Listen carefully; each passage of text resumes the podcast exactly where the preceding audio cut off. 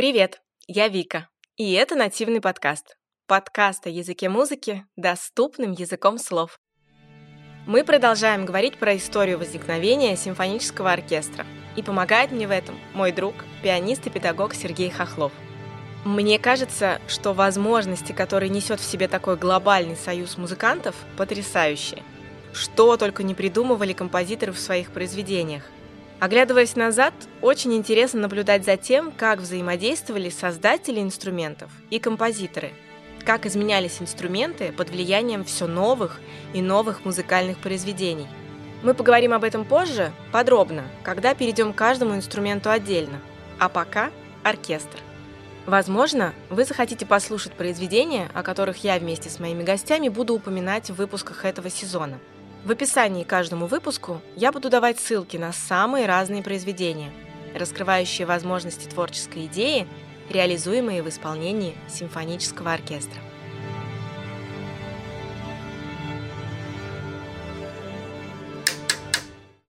В прошлый раз мы с тобой поговорили про эволюцию симфонического оркестра и вообще начали с того, что такое оркестр, откуда появилось это слово, откуда появилось слово «симфонический», откуда появилось сочетание «симфонический оркестр», и немного затронули то, сколько инструментов входило в оркестр тогда, когда развитие симфонической музыки, да, в классическом ее понимании по отношению как форме симфония четырехчастной, мы остановились на том, что была некая база инструментов, которую использовали Гайд, Моцарт и Бетховен. Но при этом мы знаем, и наши слушатели сейчас узнают о том, что эволюция симфонического оркестра на этом не закончилась, потому что появлялись новые композиторы, появлялись новые идеи, появлялись новые скажем так, формы симфонии в плане ее объемов и того, какую музыкальную мысль хотел передать композитор. И эти изменения очень интересно наблюдать, потому что те инструменты, которые мы перечислили в прошлый раз, это не все инструменты, которые сейчас, в 21 веке, входят в симфонический оркестр. Расскажи, пожалуйста, ты сказал, что на данный момент у нас есть струнная группа, у нас есть парный состав э, деревянных духовых инструментов и есть, скажем так, урезанный состав медных духовых инструментов. Сейчас их гораздо больше в симфоническом оркестре. На тот момент это были... Две валторны, трубы и литавры. Ну, литавры — это уже ударный. Да, это уже ударный. И как бы все. Как мы помним, у нас э, симфонический оркестр это несколько больше медных инструментов, чем были в то время. Какие стали появляться инструменты позже, у каких композиторов и зачем они это делали? Вот мы очень хорошо поговорили про Гайдна, Моцарта и Бетховена, но Бетховен, э, хоть его и называют классиком, это абсолютно четкий новый шаг вперед в будущее, как мы уже знаем, эпоху романтизма. И э, а почему так случается, почему так получается? Бетховену тесно вот музыкальная мысль, его идея, то, что у него болит в душе. Мы же помним с тобой, что он поддерживал Великую Французскую революцию, и главный человек — это герой. Вот третья его симфония э, уже носит название героическая. Ну, не будем сейчас углубляться, почему, как и зачем. Ну, героическая, то есть там про героику идет речь.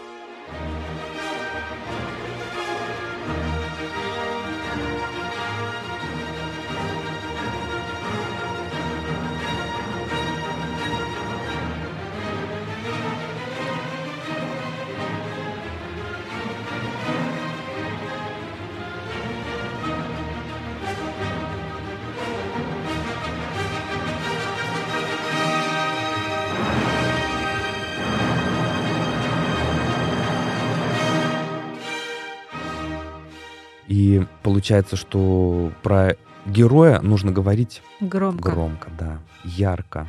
И нужно об этом прокричать так, чтобы нас услышали миллионы, которые потом вот в последней его девятой симфонии должны будут объединиться, да? Обни- обнимитесь миллион. Кто-то может сейчас пошутить, может быть, дело было не в этом, а просто потому, что он постепенно глох, и ему было плохо слышно то, что он сочиняет. Ну да, так, вот про такие шутки я тоже читал, на самом деле нет. Композитора то, что волнует внутри, то, чем он живет внутри, то он будет и реализовывать с помощью музыки. И что он добавил в оркестр, чтобы этого героя ярче показать? Да, вот в третью симфонию, в героическую, он вводит третью валторну. То есть ему было недостаточно громкости э, медных инструментов, и ему нужна третья валторна. А в пятую симфонию, вот их там всего-то разделяет, да, четвертая, он уже вводит флейту пиккола, он уже вводит контрафагот и тромбоны. До тубы нам еще далеко? До тубы, да. То есть ему, представляешь, насколько становится тесно, и он не, ему недостаточно уже тех средств и тех инструментов, которые уже вот готовы, бери и исполняй. Нет, ему нужно громче, ярче, сильнее и мощнее. А в девятой симфонии, вот венец, да, его творения, считается 1824 год. Помимо флейты пиккола, контрафагота, тромбонов, Бетховен вводит большой барабан, вводит тарелки, треугольник, а самое главное — четыре солиста и хор. То есть, получается, он еще наращивает и группу ударных инструментов. Да, и вот в этом месте начинает разрастаться группа ударных. Большой барабан, тарелки, треугольник. Представляешь, как, как масштабно все это звучит? Но самое невероятное, конечно, в симфонии, в инструментальной музыке, как мы с тобой много раз это подчеркивали, вводятся солисты и хор. То есть ему нужно слово, чтобы докричаться, вот именно достучаться до человеческих умов и сердец. Ода к радости знаменитая.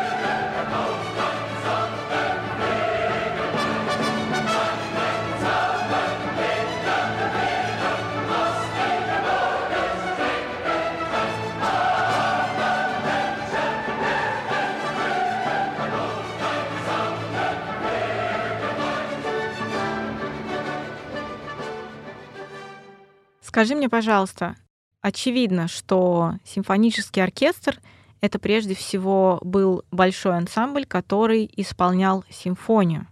Если мы смотрим на то, что сейчас мы уже знаем из того, что сочинили композиторы позже, симфонический оркестр играл не только симфонии, не только такие большие глобальные формы. Тогда можно было говорить об использовании такого большого ансамбля для исполнения меньших форм. Или это такая была абсолютно естественная логика, большие формы, большие ансамбли? Так оно и было. И уже в дальнейшем, когда наступает эпоха романтизма, вот э, спасибо мы должны Берлиозу сказать, его фантастической симфонии, потому что вот здесь как раз у Берлиоза, это 1830 год, мы с тобой получаем уже три группы полностью укомплектованных инструментов струнные, деревянные духовые и медные духовые. Не до конца была укомплектована только ударная. То есть 1830, э, ну, можно сказать грубо так, что середина 19 века. Фантастическая симфония, да, то есть э, он уже нас относит в мир фантастики.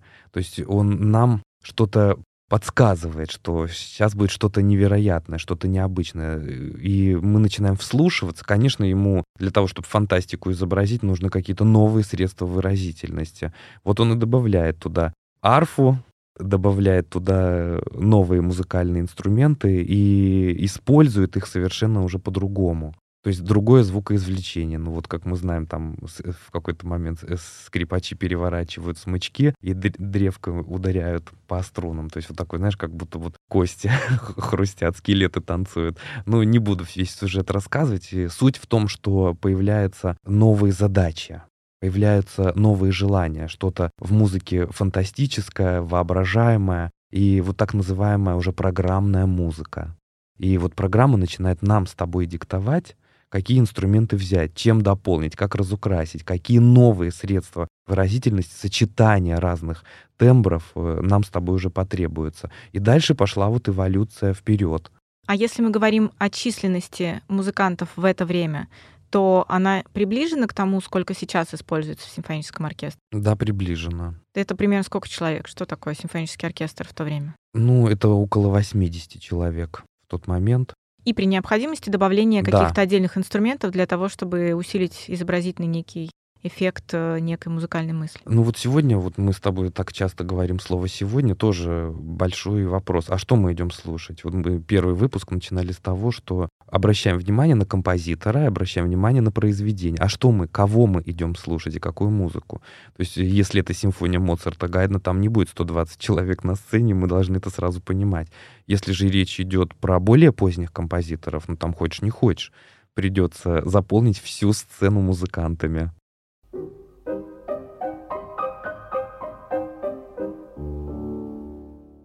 А ты можешь рассказать, какая была дальнейшая эволюция вот в плане той идеи, какую хотел рассказать композитор, и как это вследствие влияло на оркестр? Да, вот наш с тобой любимый Рихард Вагнер. Его прекрасные последние оперы. Вот он ведет вообще нас к оркестру гиганту. В своих последних э, операх он использует четверной состав деревянных и четыре трубы. Ты представляешь, четверной состав. То есть э, вот так вот человеку мало. Малер в восьмой симфонии пятерной состав деревянных, усиливает струнную группу и использует орган. И это еще не все. Самое интересное было уже, конечно, дальше, там, в 20 веке, когда в 1945 году Сергей Прокофьев пишет оду на окончание войны, он исключает полностью струнные, вводит 8 арф и 4 рояля. Ты можешь себе представить? Вот мы с тобой приходим, струнных нет. Тут мы с тобой переглянулись, и такой немой вопрос в глазах века, что это? Это симфонический оркестр? Да, это симфонический оркестр, но вот требовались вот такие средства музыкальные для реализации вот идей Прокофьева.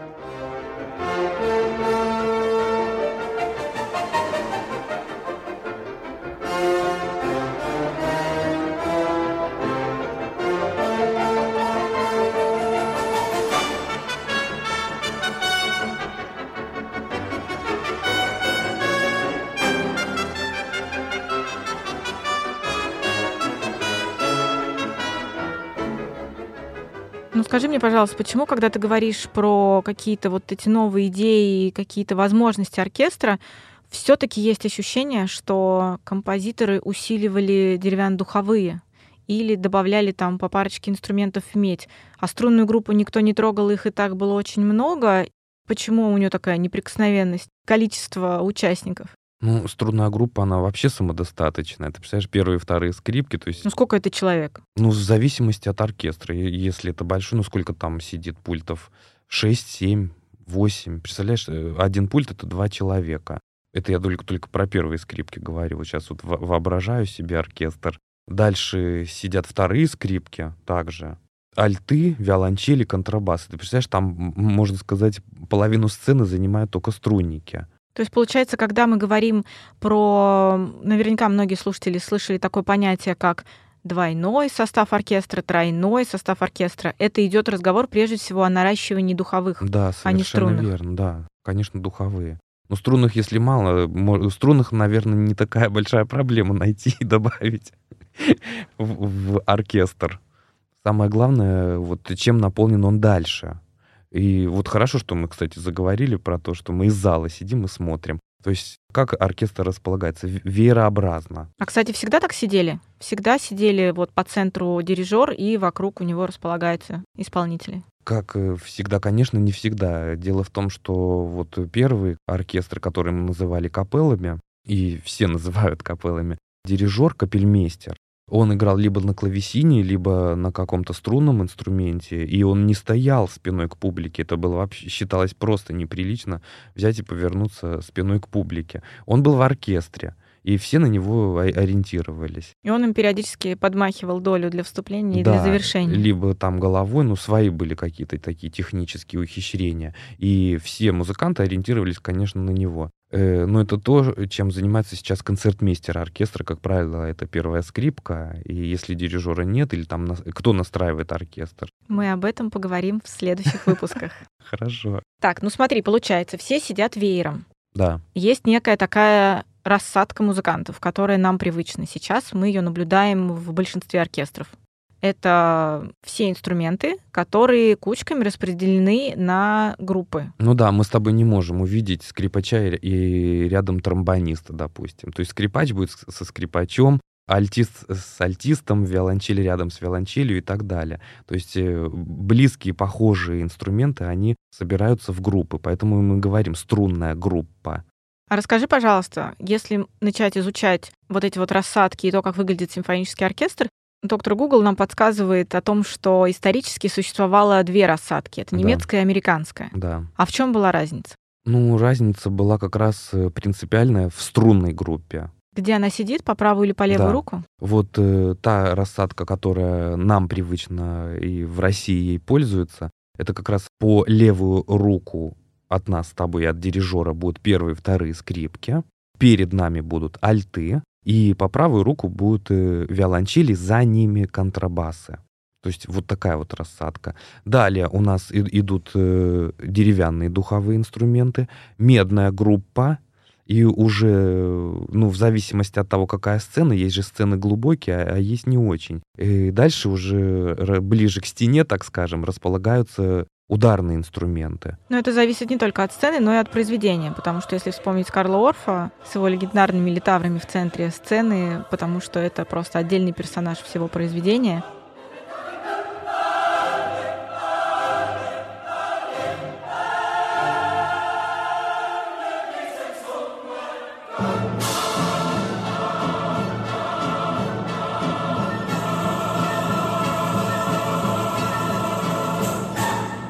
То есть э, надо не забывать о том, что композиторы по-прежнему, сочиняя что-то свое уникальное, идейное и прекрасное, они в этом тоже экспериментируют, и в том числе в том, куда они посадят какой инструмент. То есть если есть какой-то ключевой инструмент, какой-то важный, который прям надо показать, не только услышать, но и увидеть, как он играет, то, как, например, Орф, можно его поставить в центр оркестра. Да. Но если мы говорим про рассадку, здесь э, вот э, для нас э, самое главное понять принцип. Почему именно такая рассадка? Потому что струнный тишь, если мы вперед выведем с тобой медь, ну, все, мы с тобой, нам остается только догадываться, а что же будут играть там в удалении струны. То есть те, кто тише, те ближе. Вот такой принцип. То есть сначала струнная группа, деревянные, медные и ударные. Или, допустим, знаешь, ударные будут сидеть на первой линии. Скажи, а немецкая чем отличалась? Э, немецкая отличалась, э, ну, самое главное то, что пересаживались виолончелисты. Куда? Вот смотри, левая рука, это у нас идут первые скрипки. Дальше у нас перед дирижером должны были оказаться виолончели, альты, и, и вторые скрипки. То есть вот, вот здесь вот меняется. Но эта рассадка не принципиальная. Она, скажем так, она отвечала какому-то строению партитуры, какому-то желанию дирижера. С чем это было связано? Почему они так... Ну вот... Э, рокировка у них была музыкальная. Дирижерам, наверное, так удобнее. Кому-то одна рассадка. А ты знаешь, э, надо же показывать и вступление, и динамику, и много чего дирижеру нужно показывать. И, скорее всего, кому-то удобнее перед собой, а может, привычнее просто видеть э, виолончели, а не, допустим, альтов.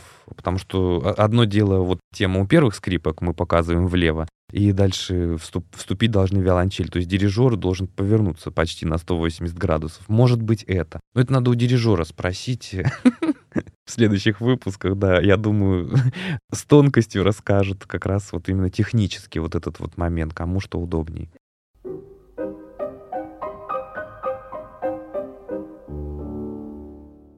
Ты сказал, что дирижеру нельзя было стоять спиной к зрителю, но получается так, что дирижер вообще это была некая отдельная история, не то, как это сейчас, когда дирижер это, да, некий эпицентр для всех музыкантов, куда все глаза сводятся вниманием. Понятно, что раньше все тоже смотрели на дирижера, на капельмейстера, но тем не менее для зрителя эффекта важности такого не было.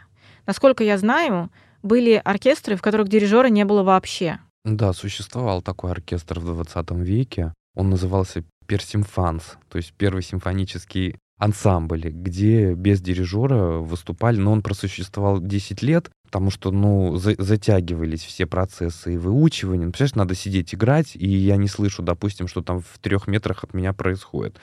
Вместе мы играем, не вместе. Ну, кто-то должен это видеть, слышать и управлять этими процессами. Но я знаю, что сейчас тоже воссоздан этот ансамбль, и выступают, и благополучно, и все хорошо. А в какой момент дирижер встал? Ты имеешь в виду встал? Спиной, да. Это был э, Рихард Вагнер.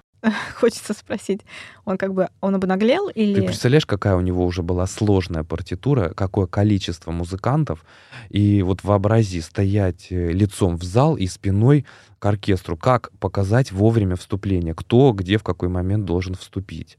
Да, ну, ну это же невозможно, на затылке глаз нет, и, и руками невозможно э, дирижировать в обратную сторону, что называется. Он первый, кто развернулся спиной к залу. Это была революция.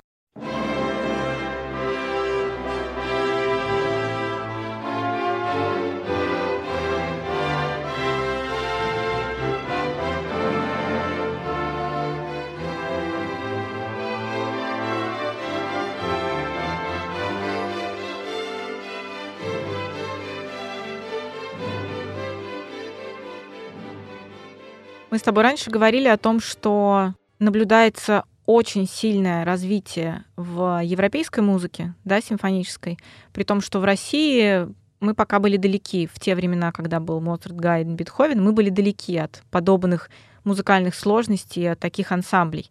Но ты сказал, что в России тоже было кое-что интересное. Расскажи, пожалуйста. Глинка наше все. На этом можно закончить. Да.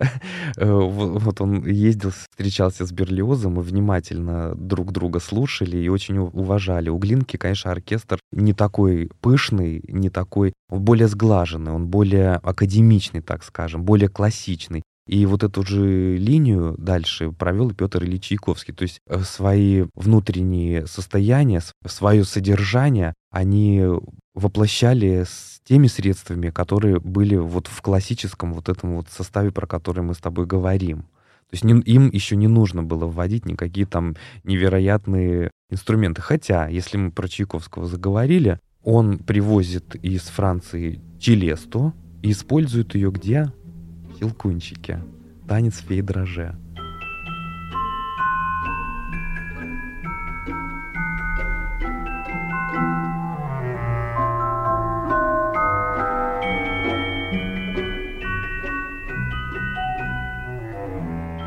И он э, очень тщательно прятал от всех, то есть до премьеры никто не должен был увидеть этот инструмент, кроме музыкантов, которые репетировали.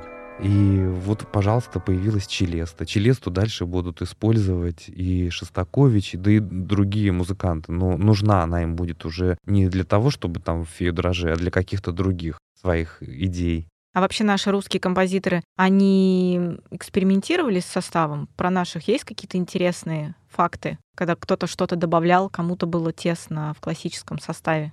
Вот э, первое, что на ум приходит, это Сергей Рахманинов. После эмиграции в Америку э, у него есть э, симфонические танцы, ну, это потрясающая совершенно музыка, и он вводит в состав оркестра саксофон. Он, находясь в Америке, Насмотрелся. Да, насмотр... на чужбине, представляешь, и вот саксофон чужеродный, да, так скажем, инструмент, он поет русскую напевную мелодию.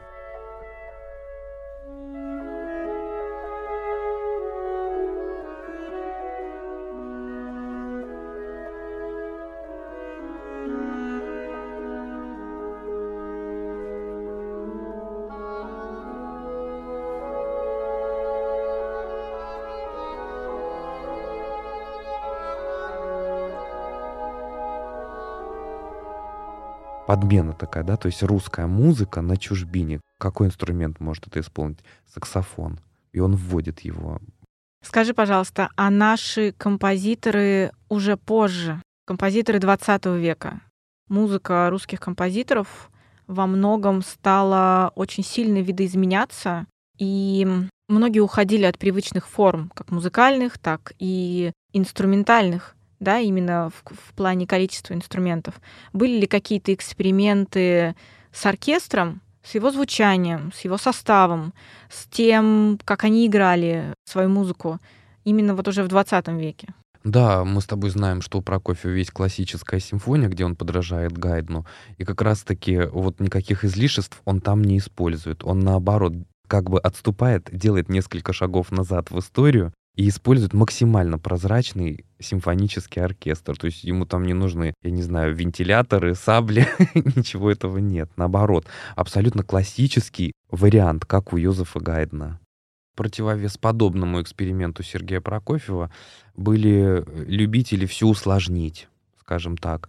И были композиторы, которые уходили от мелодии.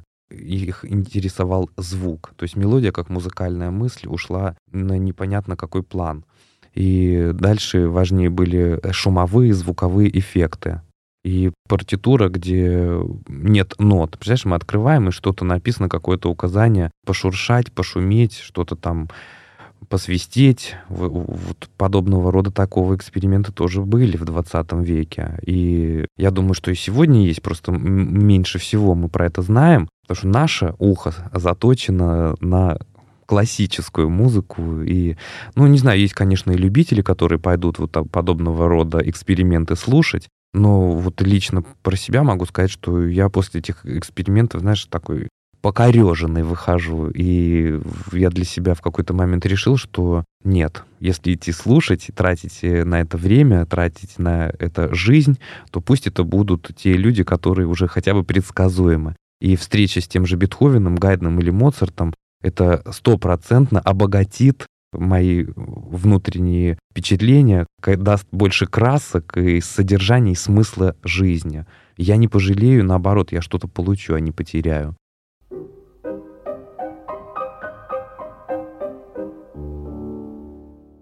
Я хочу с тобой вернуться к формам музыкальных произведений, которые исполняет симфонический оркестр. Мы с тобой уже говорили, что изначально это была история про симфонию четырехчастную, для реализации которой нужен был большой коллектив и для мысли в этом произведении тоже нужен был большой коллектив.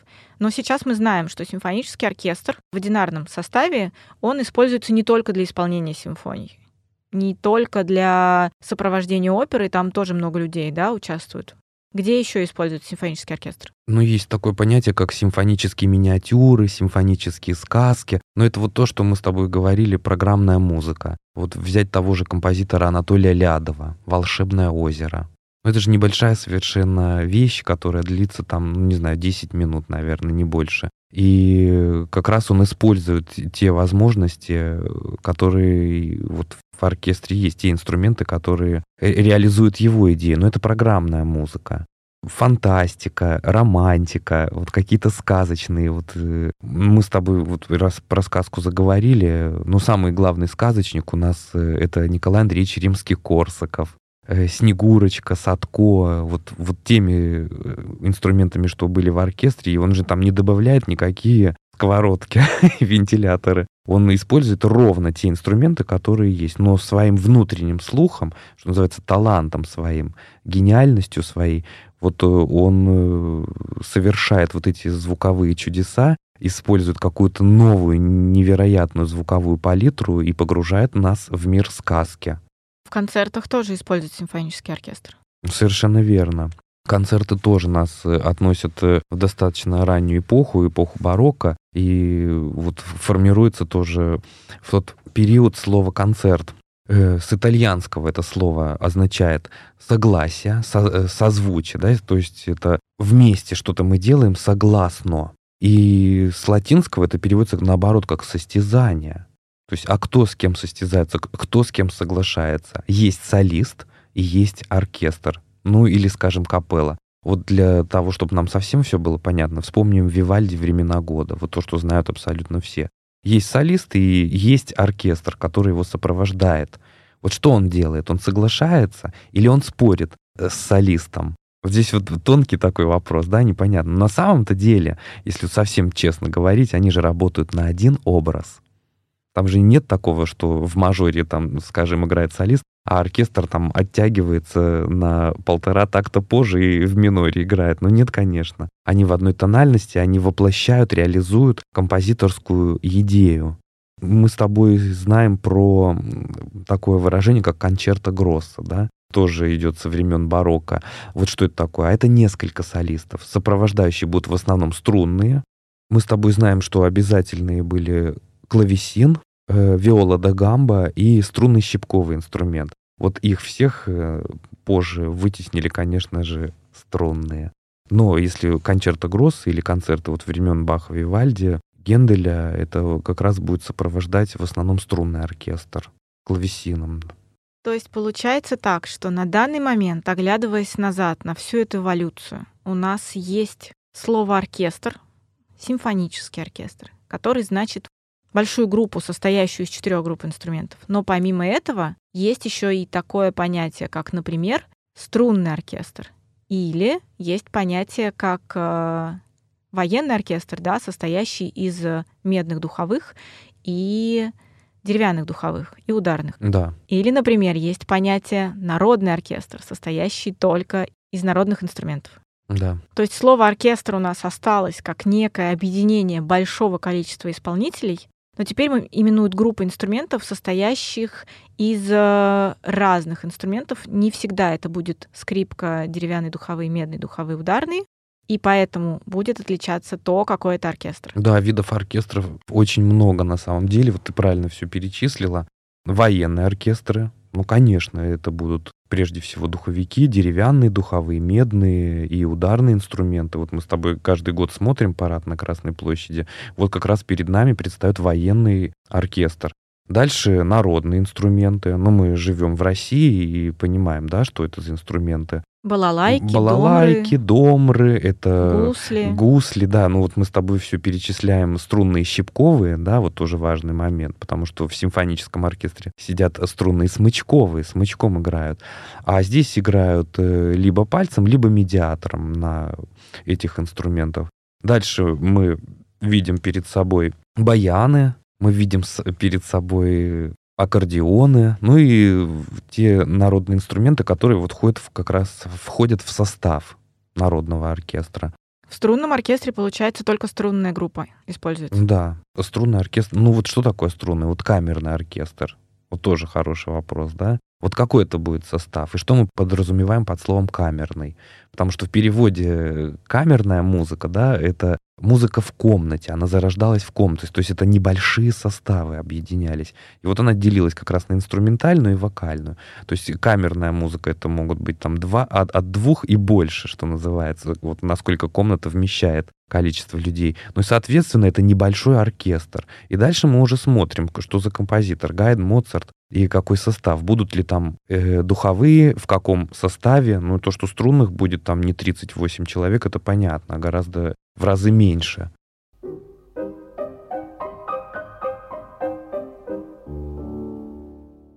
Вот смотри, мы с тобой говорили, что оркестр — это довольно глобальная история по тому, сколько участников в нем работает. Когда мы на это смотрим, у меня, правда, создается ощущение, что это какой-то большой единый организм, за ним, правда, интересно наблюдать. То, как одновременно, синхронно работают струнные смычками, то, что происходит э, у медных, например, да, когда они какую-то свою глобальную партию играют. Понятно, что за этим стоит огромная работа внутренняя, да, репетиционная. Непосредственно в процессе выступления основным руководителем и ведущим весь этот огромный коллектив является дирижер. С дирижером мы еще будем разговаривать, и про эту сторону симфонического оркестра мы расскажем чуть позже. Но при этом есть ощущение, что это настолько большая группа, что как-то ее надо же собрать не только рукой дирижера, да, чтобы вместе вступали, но и по созвучиям. Скажи мне, пожалуйста, есть ли какой-то основной источник, который является опорной точкой для того, чтобы все инструменты были созвучны в этом произведении. Как они настраиваются, потому что мы все знаем, как начинается любой э, концерт, да, условно говоря, любое выступление, где есть симфонический оркестр. Мы вот эти слышим характерные там кварт-квинты, которыми инструменты настраиваются. Но если что-то, какая-то опорная точка, на которую основываются при настраивании все инструменты в оркестре? Есть, конечно. Ну, мы с тобой заходим в концертный зал, выходит под аплодисменты оркестр, встает э, концертмейстер, первая скрипка, и дирижерским указанием кому-то дает ауфтакт. И мы начинаем с тобой что слышать? Ноту ля, которую дает нам гобой. Вот есть такая традиция настраивать оркестр по гобою. Но если у нас есть э, солирующий рояль, вот э, концерт для фортепиано с оркестром, скажем, то концертмейстер, первая скрипка, он нажимает ноту ля на рояле. И весь оркестр дальше выстраивается под ту ноту ля, которую они услышали вот из солирующего рояля. А почему нота ля? Ну, ты знаешь, это тоже большой серьезный разговор, потому что строй менялся, в разных веках, э, в зависимости от того, какие были инструменты, но там много очень факторов было, не могли никак прийти к общему знаменателю. Ты же помнишь, что тональности-то тоже не равны были. Вот хорошо темперированный клавир Баха нам об этом говорил, вот этот памятник музыкальный. И в, в какой-то момент музыканты договорились, обращаясь уже к физике, что нота ля — это 440 Герц. То есть вот это вот колебание, вот это как раз нота ля. И это такой международный принятый стандарт. Я так люблю вот этот вот шум, этот шорох, знаешь, это какое-то предвкушение, когда еще идет рассадка в зале, люди разговаривают, на сцене происходит какой-то шум невероятный. Это прям какая-то, знаешь, особая магия. Это как будто конфетку разворачивать. Да, это уже, это уже симфония. Я хочу в завершение выпусков, вводных выпусков про оркестр, хочу тебя спросить, знаешь ли ты какие-то интересные факты из истории симфонического оркестра? Какие-то забавные, смешные, может быть, печальные, грустные? Что-то есть такое, что история запомнила про развитие симфонического оркестра и то, что происходило? Ну вот в итальянской опере, например, поначалу стоял специально обученный человек и, и длинной тростью такой палкой отбивал ритм для того, чтобы все пели и играли синхронно. Ну, представляешь себе бедные слушатели в зале. Мало того, что нужно слушать оркестр, солистов, понимать, что происходит на сцене в самом действии оперы. Еще вот этот вот э, какой-то невероятный стук в пол палкой. Ну и не всегда, кстати, играли все вместе под эту палку. Я, например, слышала о том, что музыканты выяснили, что музыка звучит немного ярче, если эти 440 Гц немного подтягивать наверх. И сейчас э, некоторые некоторые оркестры перенастраиваются чуть повыше, где-то на 442 или 445. Это совершенно верно. Вот эту историю мне рассказал прекрасный настройщик э, в Доме музыки. Я спросил у профессионала, и мне объяснили, что если чуть-чуть выше эту ля подтянуть, звук э, более пронзительный. И для большого зала, для большой акустики, ну там полутора тысячный, допустим, зал, гораздо пронзительнее, и дальше будет лететь и четче, и понятнее, и конкретнее будет сам звук. Ну и, соответственно, если у нас ля 442, все остальное подтягивается тоже чуть-чуть повыше. И получается как бы ярче и выразительнее вот сама музыка звучит. Скажи, а когда рояль решили использовать в оркестре? Э, рояль используется в оркестре как клавишно-ударный инструмент. И если уж он принимает участие, то его ставят э, э, группе ударных инструментов. Он занимает там свое место, если рояль не солирует. Если солируют, его ставят вперед. Если солируют, его ставят вперед, открывают вот эту прекрасную большую крышку, из-за которой нам с тобой кусочек дирижера виден сверху и немножко ножек внутри, снизу. Ну вот смотри, симфонический оркестр — это много людей, это много инструментов. Можно, конечно, будет послушать мой подкаст, и тогда мы узнаем немножко побольше про всех участников этого большого глобального действия.